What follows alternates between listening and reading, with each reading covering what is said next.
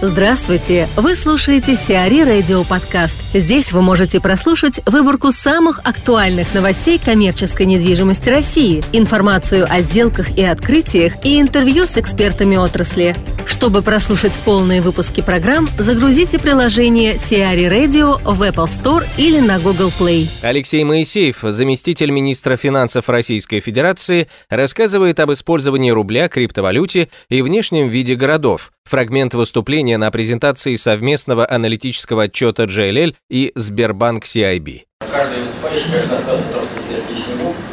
Иногда совпадает с тем, что хочет слушать историю, это не очень. А, но хоть надеюсь, что все-таки матч получится. Благодарю Тач, там, колоссальное усилие приложил к тому, чтобы совпадение у нас какое состоялось. Мы э, давно говорим о том, что надо повысить возможность использования рубля. И э, мы вот проанализировали ситуацию в очень круто, что мы сами сгоняем рубль в э, ситуацию, когда вроде как мы с вами говорим использовать рубль, при этом мы постоянно вводим какие-то ограничения. В частности, существует ограничение в области валютного контроля. То есть, удивительное дело, рубль уже лет 8 или даже 9 признан как э, валюта, которая является свободно конвертируемой, при этом ряд ограничений, которые МВФ, признавая свободно конвертируемую валюту, вероятно, не обратил внимания, которые по факту делают его очень неудобным и использование как самых свободных конвертируемой валюты. И говоря о использовании э, иностранной валюты при расчетах недвижимости, я хотел бы такой вот э, элемент затронуть, как элемент, связанный с э, возможностью разграничения операций. Вот сейчас в ряде стран использование рубля в внешней торговле уже превышает там, половину, где-то уже превысило даже на четверть. При этом что происходит? Так же, как совсем известный присутствие здесь явно не даст пара рублей, которая так не прилетела из китайских валютных ограничений, точно так же у нас э, э, не сильно висит пара рубль, там, чего угодно другое, причина того, что э, в случае, если экспортер э, поставил э, какой-то товар российский за рубли с границы, он эти рубли должен регистрировать какой странной причине. Вот какой-то такой рудимент, как выражается э, политическое руководство валютного контроля, который, конечно, надо раз отменить. И в этой связи наш план по либерализации использования рубля, который я надеюсь, в том числе захватит и рынок недвижимости, это первое, это отменить вообще говоря, любые ограничения, если без рекреации, в большом счете любые ограничения по использованию рубля. То есть, в основном говоря, если вам надо э, поставить рубль с границу, если вы поставили товар и у вас э, в качестве источника рубля оказался за границей, то вы можете делать с ним все что угодно, без всех ограничений по режиму счетов, э, без всех ограничений по требованиям по регистрации. И э, в этой связи мы надеемся, что это э, точно так же, как мы сейчас э, никак не отчитывались перед американским правительством за использование долларов, Э, в рамках того, что можно делать на доллары или евро э, по э, нашему внутреннему закону. Тем не менее, вот в этих рамках мы можем делать все, что хотим. И американское правительство не для этого делает. То же самое и я считаю, мы тоже не должны влезать в эту историю, мы должны позволить людям использовать рубль так, как удобно. И это относится в том числе к иностранным счетам. На наш взгляд, вот этот легкий регуляторный режим, он позволит снизить значительно издержки при расчетах в рублях, что в конечном итоге приведет к значительному расширению использования рубля в расчетах э, за все виды покупки и продажи товаров и услуг. Мы вообще готовим более широкую программу по легализации валютного правительства. Основные направления будут, как я уже сказал, это, это снятие каких-то ни ограничений при использовании рубля. Второе направление – это значительная либерализация использования э, иностранной валюты на счетах резидентов за рубежом. Э, это и разрешение, э, снятие ограничений по видам операций по осуществлению и по специальный счетов резидентов. Это и э, то, что касается э, возможности выплат зарплаты в иностранной валюте российским резидентам и так далее и тому подобное. То есть, условно говоря, все, что касается российских граждан и их деятельности за границей, в ситуации, если они являются или не являются валютным резидентом, неважно, э, то провести полную реализацию их операций, связанных с внешнеэкономической деятельностью, а также с инвестиционной деятельностью за рубежом. Единственное, что я хотел бы здесь отметить, и уже подходим ближе к теме сегодняшней конференции, конечно, мы не планируем, никогда не будем планировать, во всяком случае, пока сохраняется текущий курс, который мы все царем, да, это, конечно, либерализация использования иностранной валюты в России. То есть расчеты между резидентами как были, так и останутся запрещенными. Э, более того, мы ожидаем э, усилить этим контроль через э, разного рода механизмы, прошу прощения, выражения биг даты, вот, которые и другого рода информационных систем, которые позволят нам все-таки добиться реализации инвестиционного принципа использования рубля как единственной валюты, которую можно использовать для расчетов внутри Российской Федерации. Единственное исключение, которое было конечно, останется, это расчеты между нерезидентами. Вот, расчеты между резидентами, конечно, внутри Российской Федерации должны всегда происходить в рублях. Здесь хотелось бы еще пару слов сказать не про иностранную валюту, а про квазивалюту. Петра Держитесь Рогаты. Это нам, многим из нас, уж точно нам здесь, вместе с Центральным известно о том, что пошла такая мода на расчет криптовалют, да, в том числе недвижимость. Ну, вот мне не хочется здесь э, с значит, трибуны присутствия уважаемых людей э, называть это тем, как я правда про это думаю, но скажем так, что это действие является, на мой взгляд, странным и уж точно небезопасным. Зачем кто-то хотел бы, кто-то хочет настаивать, что вдруг у вас ваша недвижимость за криптовалюту. Но очевидно, тот, кто хочет скрыть эту валюту, скрыть источник своего дохода, да, и, или хочет не заплатить налоги, если вы хотите продать. Да. То есть очевидно, что там явно какая-то муть в этом всегда присутствует, а, и точно совершенно это, это незаконно. Если в том случае, если сделка будет э, такая совершена, то не то, что не будет никакой правовой защиты. То есть, если вас обманули, ну, сори, да, вы точно так же могли бы там на вместо камешки там, для ракушки торговать, да, это ваша правда. Вот. То есть, никакой правовой защиты там, э, там не будет. Первое. Второе, просто даже есть такой риск, что будет признана ничтожной, потому что она была совершена с нарушением базовых принципов, в том числе конституционных, по которым все расчеты территории Российской Федерации должны происходить э, в российских рублях. Поэтому я просто вот пользуюсь этой высокой трибуной, и даже если собрались люди, которые занимаются недвижимостью, хочу напомнить э, об этом, что э, любые попытки пойти, если там понятно, что люди могут договориться, сделать любую незаконную операцию, если об этом никто здесь не знает, то так оно и закончится. Но если в случае, если э, любые разногласия надо будет идти в суд, то суд просто выкинет с этим делом и скажет, что, ребята, оцените, сделать ничтожно, вы, э, вы сплотились непонятно чем, и это прямо запрещено. Знаете, если уж доллары запрещены расчеты на России, то уж тем более в валютах. И Э, хотел бы особенно вот на этом сейчас много времени вашего потратил, и хочу об этом особенно остановиться, что у всех совершенно единая позиция, что совершенно точно никто никогда не собирался и не собирается решать расчеты в криптовалютах. Поэтому здесь э, просто хотел обратить ваше внимание на то, что имеется в виду, что это все незаконно и как таковое не защищено российским законом. Вот. Ну и последнее, о чем хотел бы, э, немножко запугав вас нашим таким драконским отношением к биткоину, хотел бы остановиться на продаже недвижимости. К сожалению, Э, у нас такое есть наследие советского времени, когда э, огромное количество гос э, всего, там, ГУПов, МУПов или даже АОшек, которые владеют большим количеством собственности, и сильно используют вид наших центральных городов. Любой из нас, наверное, приезжая по областным или там, районным центрам, видел какой-то который стоит в центре с надписью какой-нибудь там КУП, управление по передаче левых бумажек на правую сторону, значит, их занесению в почтовый ящик. Да, и там это здание, конечно, все развалено, не покрашено. Вот, при этом там какие-то непонятные какие-то ларьки, там подпольный ценок поставили, еще что-нибудь такое.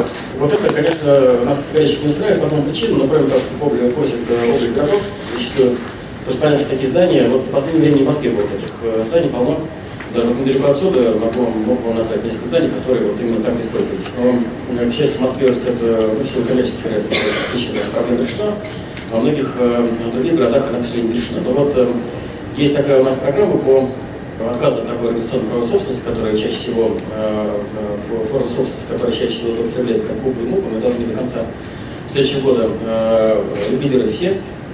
Мы успеем, не успеем. Возможно, останется одна почта России в качестве ГУПа, да, но может быть и нет.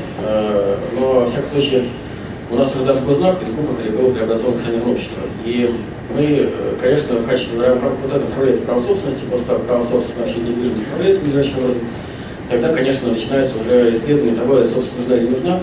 А, а если а, вот это вот э, общество предлагает ее сдавать, то значит она, скорее всего, нужна. Поэтому надо выставлять ее на продажу. Поэтому здесь, несмотря на то, что сопротивление, конечно, жесточайшее, э, понятно, что это источник заработка большого количества начальничков во всех этих организациях, но ну, медленно, наверное, будем дожимать с тем, чтобы вся вот эта вот квази сдаваемая бизнес-недвижимость, она была отделена и э, не только, чтобы бюджет получал э, соответствующий э, доход, но и с тем, чтобы она выполнялась нормальный цивилизованный оборот, как, э, как все нормальные коммерческие бизнес-центры, чтобы вот это все, когда там ставится за 20 рублей, а потом, значит, там, тысячу долларов занят в карман, да, чтобы этого всего не было. Ну, я не думаю, что это можно быстро удастся сделать. Надеюсь, что после окончательной переформления всех групп в акционерное общество или казенное учреждения, которые и те и другие являются более прозрачными с точки зрения их операционной деятельности, я думаю, что мы за это серьезно стараемся взяться. Ну, все, что хотел сказать, не знаю, был ли это интересно, но я на том хотел бы закончить, чтобы вас больше не тратить. Спасибо большое. Михаил Рожко, руководитель отдела торговой недвижимости IPG Estate, рассуждает о районах Петербурга, в которых есть потребность нового строительства торговых объектов. Вообще, в этом году, как известно, у нас было введено в эксплуатацию в Петербурге всего два значимых э, торговых комплекса. 17-м вот вообще не планируется. Я считаю, что есть районы, которые испытывают определенную нехватку качественных современных торговых объектов. Прежде всего, это, наверное, районы, где идет активная заселение новых домов, то есть это жилое строительство, которое было до кризиса, да, сейчас оно стало меньше, но все равно продолжается. Соответственно, большое количество э, экономически активного населения, которое туда переезжает и заселяется. Я бы отметил север города, район Девяткина, Парголова, там, мне кажется, не хватает небольших современных торговых комплексов, где-то до 10-12 тысяч метров. Немного, но там, несколько торговых комплексов были бы вполне актуальны, потому что сейчас э, жители этих микрорайонов вынуждены ездить на значительное расстояние, чтобы посетить полноценный торговый комплекс. По сегменту это, наверное, средний, там, может быть, средний минус сегмент торгового комплекса. А в центральной части города, мне кажется, есть тоже определенный дефицит торговой недвижимости современной, э, может быть, на Васильевском острове, и в районе будущей станции метро Театральная, Петербургский район Коломна. На Васильевском острове дефицит есть в связи с застройкой намывных территорий, соответственно, происходит существенное увеличение платежеспособного населения, тех торговых комплексов, которые есть на Васильевском месте, буквально 2-3, их не хватает. Также не будем забывать про открытие съезда на кольцевую автодорогу. Это решает вопрос транспортной доступности острова. В общем-то, все вместе создаются предпосылки для развития торговой недвижимости в этой части города. Мне кажется, что девелоперы сейчас не торопятся строить новые объекты, ожидая более уверенных темпов экономического роста, который уже появился, но они еще слабые эти темпы роста. И если улучшение экономической ситуации продолжится, то, наверное, в 2018-2019 годах мы услышим о планах по строительству новых объектов Успех этих торговых комплексов будет зависеть от продуманной концепции и интересного пула арендаторов, потому что сейчас арендаторы на 80-90% совпадают. Потребителю, который уже достаточно избалован в Петербурге, ему хочется видеть что-то интересное, что-то новое, какую-то необычную концепцию или какого-то яркого, якорного арендатора. Но здесь э, даже если, как вы говорите, у нас э, будет какой-то экономический рост там, да, или во всяком случае стабильность, все равно речь идет в основном о таких э, районных торговых центрах. Главная их задача, наверное, это обеспечить новое строительство необходимыми торговыми площадями. Ну, то есть да. речь не идет о суперрегиональных, условно говоря, объектах. Тренд, видимо, как в Москве, так и в Петербурге, к тому, что даже при малой площади там должна быть какая-то развлекательная составляющая. Правильно я понимаю?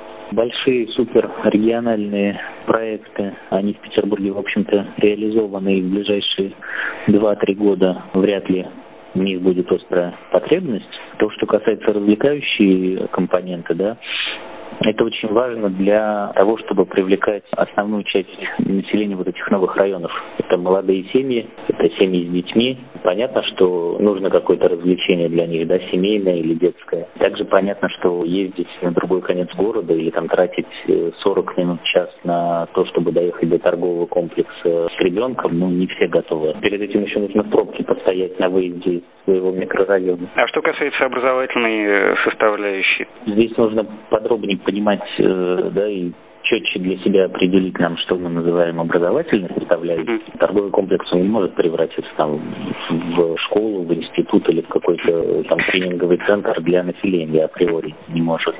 Но э, если мы говорим про какие-то инструменты увеличения лояльности посетителей, да, и привлечения новых посетителей в торговый комплекс, то я бы не назвал это прямо образовательной составляющей, я бы сказал, это такие маркетингово-социальные инструменты, например, определенные экологические мероприятия, которые некоторые торговые комплексы так пилотно начали проводить в Петербурге, направленные на, ну, самое простое, да, проведение мероприятий по сбору определенных отходов населения, проведение каких-то экологических э, квестов, семинаров или даже выставок.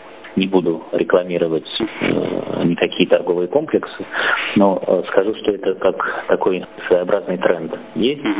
И это очень хорошо, потому что это, во-первых, хорошо для населения, социальный фактор, и это хорошо для торгового комплекса, потому что это привлекает лояльную аудиторию, которая не просто ходит э, делать покупки, но еще и ходит получать новые положительные эмоции, участвует в тех или иных социально значимых предприятиях торгового комплекса.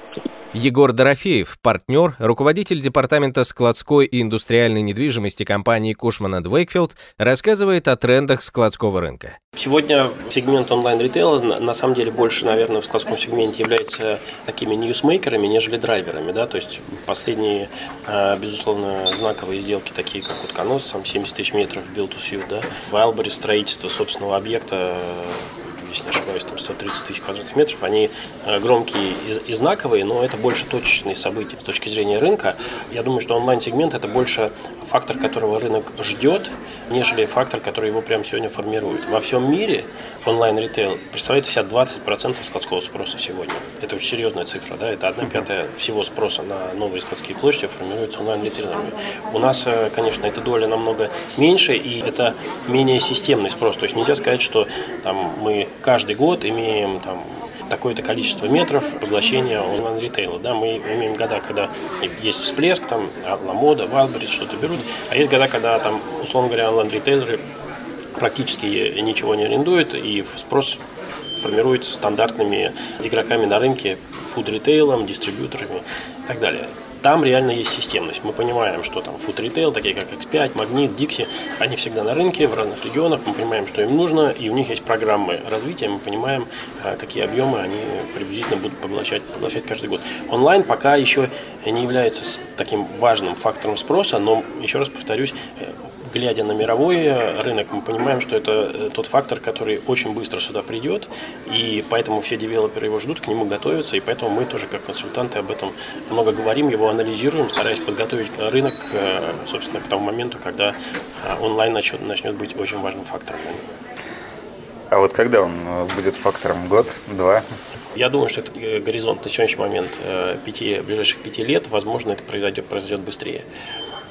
Опять же, важный момент, э, там, приход или не приход в Россию там, такого игрока, как Amazon, да, который там только один сам по себе является крупнейшим, одним из крупнейших арендаторов складской недвижимости в мире. Да. Понятно, что они везде вокруг наших границ, но сегодня их в России физически нет. Их приход это будет э, однозначно революционным событием для рынка. Ну и, и конечно, все различные э, истории с возможными сделками поглощения, поглощения. Да? То есть понятно, что там наверняка какие-то игроки придут сюда не в виде своих, своих платформ, а в виде, возможно, приобретения каких-то существующих российских игроков и стремительных инвестиций в их, в их быстрое развитие, да, там, э, под своими уже какими-то брендами. Это тоже один из сценариев развития.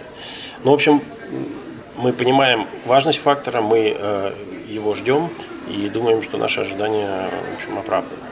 Кто-то говорит, э, что самым главным трендом это является как раз онлайн ритейл, кто-то говорит исключительно light industrial. Э, вы что бы выделили?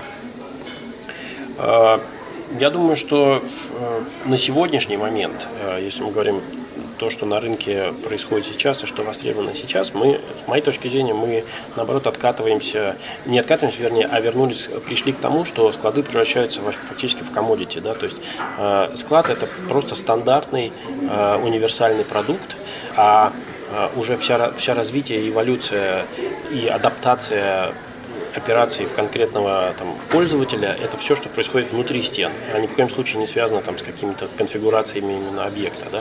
Мы не говорим там про build-to-suit э, специальных объектов, такие как тот же Утконос да, и так далее. Это единичные объекты на рынке. А если мы посмотрим на основную массу сделок, которые сейчас происходят, мы знаем, что в Москве уже говорим про это, все консультанты про это говорят, там вакансия почти миллион, больше миллиона метров складских площадей, стандартных складских площадей. И все сделки, которые сейчас происходят, это сделки э, по, собственно, аренде, по поглощению именно этих стандартных складских площадей. То есть огромный объем э, спроса, который мы каждый год, например, видим в той же Москве, э, в том же московском регионе порядка миллиона метров, это в основном спрос на абсолютно стандартные объекты.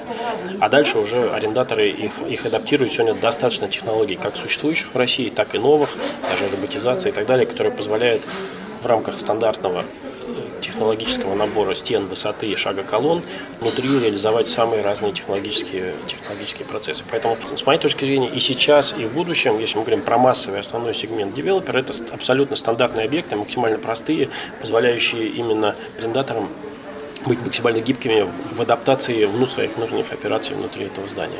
Что касается там Light Industrial э, и каких-то других специализированных сегментов, они во всем мире существуют. Это некий подсегмент э, там, складской недвижимости. Light Industrial, на самом деле, в том понимании, в котором мы это знаем в Центральной Европе и так далее, это даже это, это пограничный сегмент между складами, например, и офисами, потому что там в моем понимании это объект, где там у тебя может быть 500 метров какого-то производственной площади и 500 метров, а то и 1000 метров именно склада и шоурума. Так что это, в общем, такой пограничный, такой, такой бизнес-спейс такой, да, я бы даже сказал, нежели логистический. Но он имеет право тоже на развитие, там вопрос, опять же, стоимости земли, экономики э, и так далее. И э, это, скажем, следующая ступень эволюции рынка. Мы это видим на развитых рынках в России, пока это сегмент, про который тоже, мне кажется, больше говорят, нежели он как бы существует. Вакансия вот это вы упомянули гигантская наша, там по разным оценкам от миллиона до полутора. Да, да, да. Вот она, как вы считаете, будет выбираться? условно говоря, мы видим ее некое замещение, да, то есть мы понимаем, что а, объекты, которые сейчас на рынке, особенно новые, они а, с рынка уходят, то есть их арендуют компании, при этом а, более старые объекты высвобождаются. Это, в общем, нормальный процесс. А что касается именно ее размера, ну, там по разным оценкам, давайте будем говорить плюс-минус 10%. Это зависит от того, включаем мы Б-класс, не включаем. Как, плюс-минус 10%. Мы считаем, что это вообще новая реальность для нашего рынка, и удивляться или там как-то поражаться или считать ее плохим фактором бессмысленно, потому что если мы посмотрим, опять же, на зарубежные рынки, там, на Центральную Европу, на Восточную, на Западную Европу, там средний уровень вакансий 6, на некоторых рынках 8%. То есть он практически сопоставим, сопоставим с нашей. При этом это рынки, которые сейчас находятся в стадиях роста. Да? То есть, а, поэтому это скорее у нас до этого было, был некий дисбаланс спроса и предложения, когда у нас была вакансия там 1%, и а, это был реально рынок девелопера, и арендаторы сметали любую площадь, которая только выходила на рынок по любым ставкам. Сейчас, мне кажется, ситуация наоборот стабилизировалась, я тоже про это сегодня говорил, да, а, и мы живем в этой новой, новой парадигме, вакансия такая и будет, она не будет 2% больше никогда. Она, возможно, будет чуть ниже, чем 10, 8, может быть 6, э, но вот где-то в этих, в этих параметрах. Это как раз нормальная э, доля вакантных площадей для нормального функционирования рынка, существования конкуренции, баланса, наверное, спроса и предложения, а не перекосов там, либо в одну, либо в другую сторону. Да? Как это бывает. С точки зрения, когда вакансия сократится, ну, мы думаем, что для того, чтобы нам уйти там, с 10% до там, уровня 8 или 7, ну, это, я думаю, что еще год два. Даниил Лоренс, архитектор и партнер ДНК АГ, продолжает рассказ о том, как дать новую жизнь объектам долгостроя. Начало слушайте в эфире за 27 сентября. У нас был такой девиз «Приходи, научись, сделай, заработай и развлекись». Вот. Да, собственно, для этого проекта, с учетом всех особенностей его, угу и Локацко вот предложили такое место, ну, создание места для проведения досуга и проведения времени за любимым делом. Угу. Да? Культурное развитие. Ну, там не только культура, там у нас такой достаточно комплекс, а, такой сложный коктейль, угу. вот, всяких функций. Транспортная доступность там, в принципе, для а, большинства горожан, которые э, там транзитом, uh-huh. не совсем удобное место, и оно было нацелено скорее на окружающих, ну, на жителей, живущих в округе в 12-минутной доступности. Uh-huh. Вот, и пешком, и на машине. Там просто не очень удобный съезд и выезд к этому центру. Uh-huh. Вот. И а, сама концепция называется платформа. Да, поскольку этот объект, он а, крупный и э, практически по структуре своей напоминает больше многоярусную площадь, uh-huh. а на каждый уровень которой есть много коммуникаций вертикальных и более того а, въезд на автомобиле. Мы добавили к этому сеть инженерных а, подводок.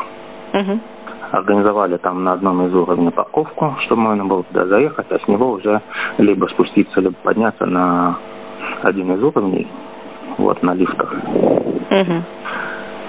И а, в итоге получилась такая слоеная, гибкая структура, в которой могут раз, размещаться функции различного назначения, uh-huh. вот, и которые могут ну, в процессе жизни этого объекта ну, заменяться.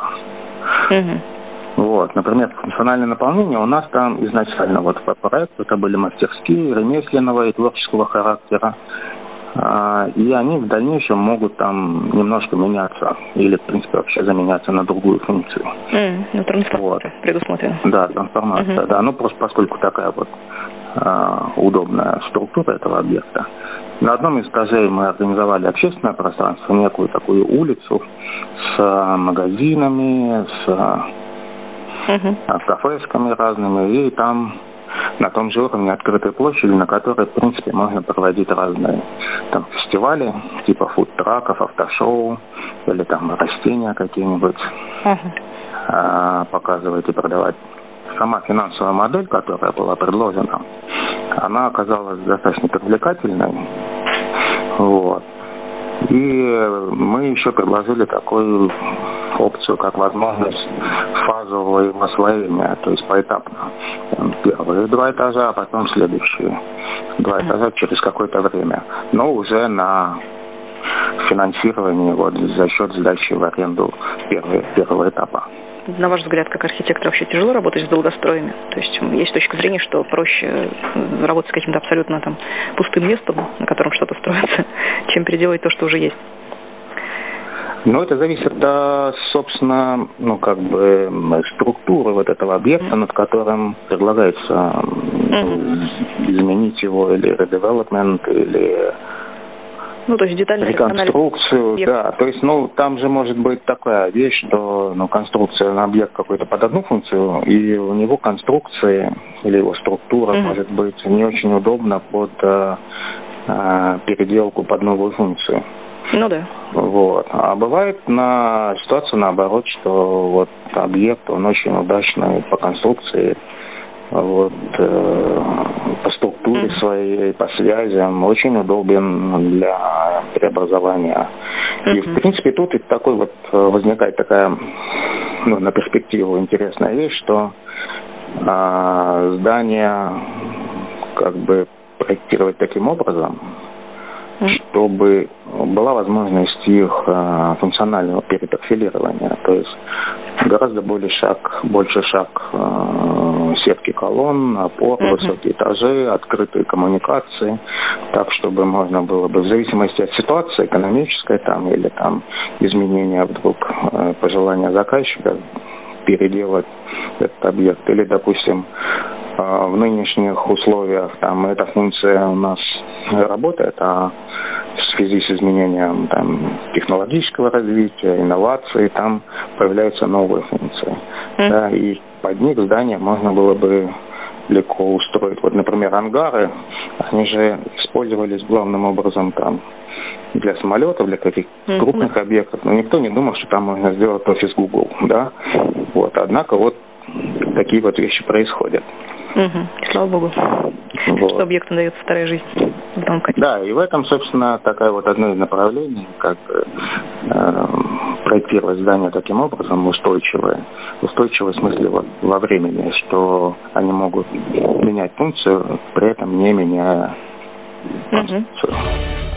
Сиари Радио. Эксклюзивные рубрики «За и против», «Ноу-хау», «Ремейк», «Новые форматы». Слушайте в полных выпусках программ в приложении Сиари Radio. Приложение доступно в Apple Store и на Google Play. Более подробная информация на сайте siari.ru slash radio.